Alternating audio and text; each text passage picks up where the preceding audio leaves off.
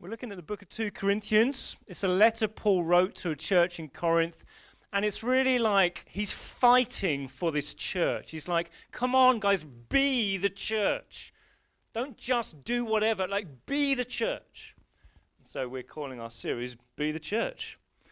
I think Jesus is wanting to fight over some of you right now. I just, I think honestly and truly, he's like, do you know what? You can do many different things, go in many different ways. You can structure your life, your routine in many different things. But what he's saying to you now is be the church. Come on, be the people I died. I sent my spirit. I'm calling you to be. Come on, be these people. Let's see what he says. 2 Corinthians chapter 3, uh, verse 4, and we're going to jump slightly into a little bit of chapter 4 as well. God has made us, he's talking about Paul, competent as ministers of a new covenant, not of the letter, but of the spirit.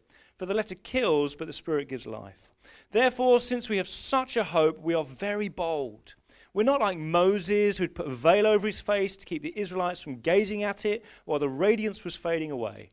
Their minds were made dull. For to this day, the same veil remains when the Old Covenant is read. It's not been removed, because only in Christ is it taken away.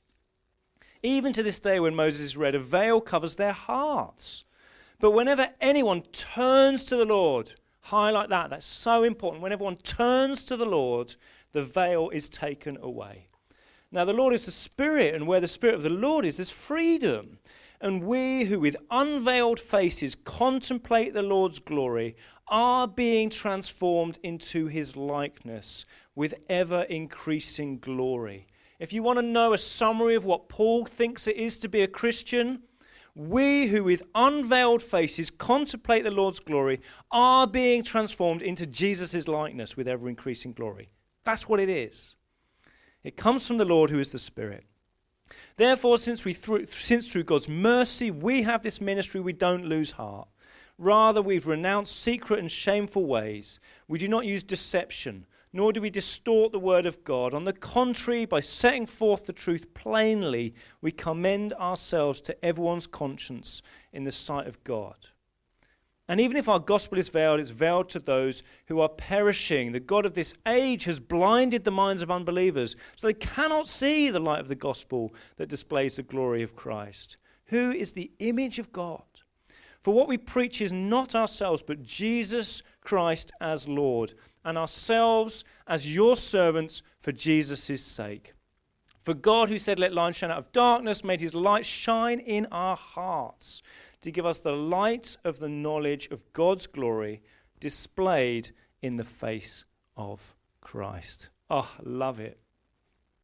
The gospel, I wonder if you know what, what, how you would summarize the gospel. The gospel, the message that Paul went to give people all over the Mediterranean was this God is inviting you to let Him make you like Jesus. God is inviting you to let Him, God, make you, you, like Jesus. That's, that's what Paul went around telling people. Now, he, he talked about the cross, he talked about the Spirit, he talked about the resurrection, he talked about church, but the whole fundamental thing is God wants to make you like Jesus. And he can do that if you let him. That's the, that's the thing. Now, when I first uh, really came into a church setting uh, like Vineyard, I remember there was two things that just really surprised me. I'd grown up going to church. I'd gone to church where we all sort of stood up and we sung a song and we sat down and then somebody spoke to us and we all, yeah, amen. And, you know, we all kind of talked and how are you? Oh, very well. You know, how's the job going? Oh, it's going very well. Thank you. And then we'd all go home. And we do, that was church. We just used to get together and do these things, and you know, we'd have Lord's Supper and we'd do all this stuff and just stuff with the kids and the youth, and, and we'd go home. And then I went to this setting, and, and in this setting, the two things that really surprised me. First of all, they talked about Jesus a lot. They just talked about Je- everything was about Jesus. And secondly, when they said, right, let's ask God to come and meet with us, it was like chaos ensued. There'd be people crying, there'd be people like shaking, there'd be people like dealing with all this stuff. And I was like looking thinking, what is this? What is this? It just doesn't, this isn't what I'm used to. This isn't what I thought church was. And the really strange thing was that when I these these guys who went to this church went, "How are you? I'm fine, thank you. How's your work, job going? Oh, it's fine, thank you." I realized that these guys, when you went to the home environment, they'd be crying silently in a room on their own. They'd be screaming at their kids, like, you know, all this stuff was going on in the home environment, but not when they gathered. And this place where these guys gathered, their opinion was if you're going to cry anyway, you might as well cry in church. Like, let's, let's unveil ourselves before God. That's what church is. We show ourselves to one another and to God. And I was like, ah, that's it, isn't it? That's the gospel.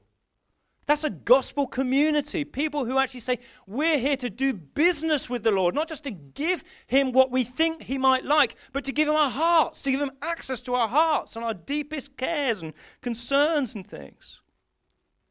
And Paul is really saying this to the Corinthians. He's saying two things. First thing is, Jesus wants to transform you with His gospel. First of all, you must have an unfiltered Jesus for this to happen you know, filters on social media and like you can change it and make it really how you want it to be. He said, don't do that. He's like, what we do with Jesus is we just tell you it as it is, right? We don't use distortion, we don't use clever things, we just set it forth plainly. This is who Jesus is. And one thing I really want to encourage you to do is just every week be here. Or be, be somewhere, be in a church where you just get Jesus. Like, as best we can, we're just trying to tell you as it is, this is Jesus. And every day, just try and be somewhere where you're like, as best you can, like, I see Jesus. I know Jesus, not filtered Jesus. Just be really, like, so much stuff which is preaching, which is like seven principles to achieve your goals in drive. Like, okay, you know, there's wisdom in that, but that's not Jesus. Do you see, like, preaching is Jesus as Lord. Do you see? That's the ministry of the word is Jesus is Lord. And the word Lord is so connected to glory. Did you notice how many times in this passage it's about Jesus' glory, glory, glory, glory? What's glory? What that basically means is he is the epitome of what it is to be a human being. If you think, I want to be a successful person, I would love to be a successful person. If you think that, you look and think, Jesus just sums up what it is to be successful. Now, some of you are like, what? No, he doesn't. Like Elon Musk sums up what it to be successful. No, Jesus is way more successful than Elon Musk would ever be. We flip our thinking. We're like, really? Really? Ah, God's idea of success is a bit different from what I think mine currently is. I'm going to be formed by that. I'm not going to just, you know, I'm going to be formed by that. Change my understanding.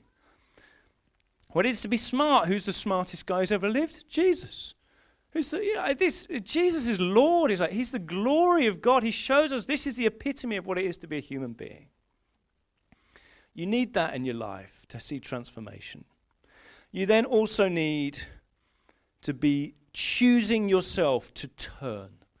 It says in the verse, the veil which lies over us between us and God is removed when we turn to the Lord. When we turn to Jesus, and it says, when we, with unveiled faces, it, the word there could be behold or contemplate or could be reflect the Lord's Jesus, then we get transformed moment by moment. Now, that word is really important. It's a word that kind of conjures up an image of a mirror. An image of a mirror. It's so important in your faith that you have those moments where you look, allow Jesus to look at you like you are looking at yourself in a mirror. Like that moment of real deep contemplation and thinking. I don't know about many of us, we, did, we sort of went on holiday in, in the UK this year. Anyone do that? We went, we went to Scotland and uh, we, went, uh, we went past a loch and it was lots of people were swimming in the loch. Hey, let's go swimming in the loch. And as you're looking at it, you think, hey, that's great, but where's the changing rooms? They don't provide changing rooms at these places. Can you believe it? In London, there'd be changing rooms. In Scotland, there's no changing rooms. So then you do what, what so many of us maybe need to do is you get a towel, you, you know, wrap it around the important bits, and then you go through the whole, you know, you know that? And then it's a, keep the towel around you so nobody sees. And there's that tricky bit, isn't there, when you're trying to get the, you know, the pants round the feet without getting them covered in dirt. Now, we would be one of two groups of people here. There's some of us who find this the simplest thing in the world, and others of us who found this really, really hard.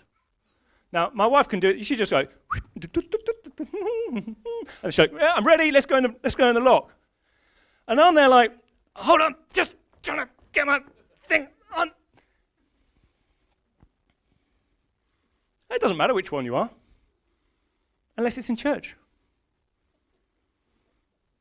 Because in church, some of us are like this. Keep it all covered. Never unveil myself. How you doing? I'm great. No, you're not. You're crying yourself to sleep. How you doing? Oh, I'm fine, thanks. No, you're not. Your marriage is falling apart. You're killing yourself. Why are you not saying? Hey, it's all, you know, all of this. Come on, let's go. Let's get the job done. And Jesus is like, you must turn to the Lord. And that's not just saying, I believe that you are Lord. It's to say, Jesus, I choose right now to unveil myself over and over again. Contemplate like in a mirror. I show you this is who I am. This is what's going on in my life. So important that we do this if we want to see transformation. So, removing the veil. Jesus wants to redeem you by the Spirit. Now, I just want to flag up two things that I see happening. One is religion. Through laws and coping strategies, you find ways to suggest to others and to yourself, I can manage. I'm okay. And depending on how you get on, you may need to resort to deception, secrets, and distortion to cover over the sin and the brokenness you've not managed to manage. And if you think back over what's been going on last 18 months, two years, over and over again, what we've seen is the hypocrisy of people who say they believe the gospel, preach the gospel, live the gospel, but really they're living a religion where it's about them. They're trying to maintain their appearance. They're trying to look good. It's all about them. I'm going to achieve this. I'm going to do this. I try harder. I do that. And really, they're people who've supposedly been the church but have never lost the habit of unveiling themselves to Jesus. It's religion. And as Paul says, we've conducted ourselves in your presence not according to the wisdom of this age, but according to the grace of God. And these people are talking about the grace of God, but they've conducted themselves according to the wisdom of this age, which is religion, which is just, just believe in yourself, try harder, go for it, you got it, you do this, you got this thing, and they just bring it into the environment of church. The other backing track that people are hearing, and I think this is probably more profound at this particular moment with all that's gone on with COVID, is nihilism. Deep down, you are told, and you so you begin to fear there is no real God or real meaning, so just do whatever gets you through. I'm just going to do whatever gets me through. It's actually a nihilistic statement Carl Trueman written a brilliant book just looking at how we are and think about ourselves like we do now Rise and Triumph of the Modern Self. He says this the greatest blow Darwin struck against Christian belief was not the discovery of science. In fact, most Christians of Darwin's, they loved science, they thought it was wonderful. But the thing that Darwin's book did was it removed the idea of telos from the universe. Now, telos is there's a point, we're headed somewhere. There's a God who's steering history towards a landing point. And as soon as you think there's a telos that's not present, it's like, well, where are we going? What's the future bring? Is there anybody in charge up there? And what that does is you begin to think, actually, I don't think if I do good, I can rely on good coming from it. I think I, it just you remove this sense of meaning and purpose. And what happened gradually was then a guy called Friedrich Nietzsche came along, and he wrote a book, among other, many others, uh, called The Parable of the Madman. And he said, if you look at what Darwin has told us, there is no telos, there's no God. If God is dead, then this is the consequences. And this is what he says. Where has God gone? Are we not straying as though through an infinite nothing? Do we not feel the breath of empty space? Has it not become colder? What Nietzsche was basically saying is if once you stop believing there's a God who loves and cares for his creation, it's not that like you just carry on. You can't. There's no meaning, there's no right or wrong, there's no up, there's no down, there's no warmth, there's nothing. And the poor bloke killed himself. He was like, he was so angry with all these other atheists who were like acting like, yeah, you know, we don't believe in God, but let's go and do good in the world. It's like, there is no good. Do you not understand? There's no, you can't say something's good if there's no God. If there's no telos, there's no anything. It's like just this grey circle going round and around. And the problem is for the church right now and for you right now, the worry is all of our society is speaking this grey circle. Just do what gets you through. Just do what gets you through. Everything you're told, every movie you watch, everything you listen to, is just do what gets you through this grey circle. And the gospel shouts into your ear yeah, God was dead, but he rose again. He rose again. Yes, there is a telos. Yes, Jesus Christ came and he showed no matter how dark and bad life ever feels, God is always steering things to good. He is always acting. He's always redeeming. He is never, ever defeated. Where has God gone? He is here right now, present in front of you, saying, Come on, unveil yourself to me. I will transform you. I will change you. This is the gospel's message.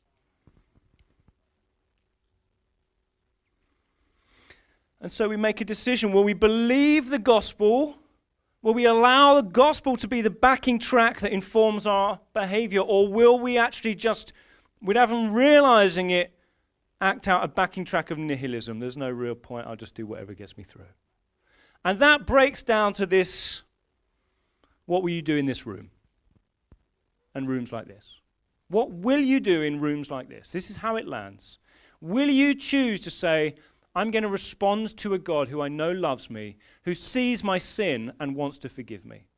Will you say, God, I, I want to show you my sin and ask you to forgive me and, and, and deal with it? Will you believe there's a God who sees every single piece of weakness and dysfunction and pain and stuff in your life? And will you actually say, Do you know what, God? Yeah, I expose myself to you. I turn to you. I want you to change me. I want you to heal me. Or will you not? Because one's the decision of somebody in the gospel, and one's the decision of somebody who's bought into nihilism and religion. Which one do you want to be? It matters what happens in this room in a moment when we say, Come, Holy Spirit. That what you do in your heart, what you say to God in that moment matters. It shows how you're conducting yourself. And more than just in this room, I mean, you know this. Church isn't just about Sunday mornings. Being the church is to say, wherever I go, wherever I am, I'm going to choose to turn myself to Jesus, to show him whatever is weak, whatever is sinful, whatever I hate most about myself, whatever I despise most. None of this. None of this. I won't do that. Here I am. Here I am, Jesus. Looking in a mirror I've put on a bit of weight recently. Lord, I've started to get bitter recently, Lord. I, I said I'd forgiven that person, Jesus, but I know actually I'm, I'm hating them again. Jesus, I've been acting out lust. Jesus, I've been lying. Jesus, I've been, you know what it is. You can fill in the blanks.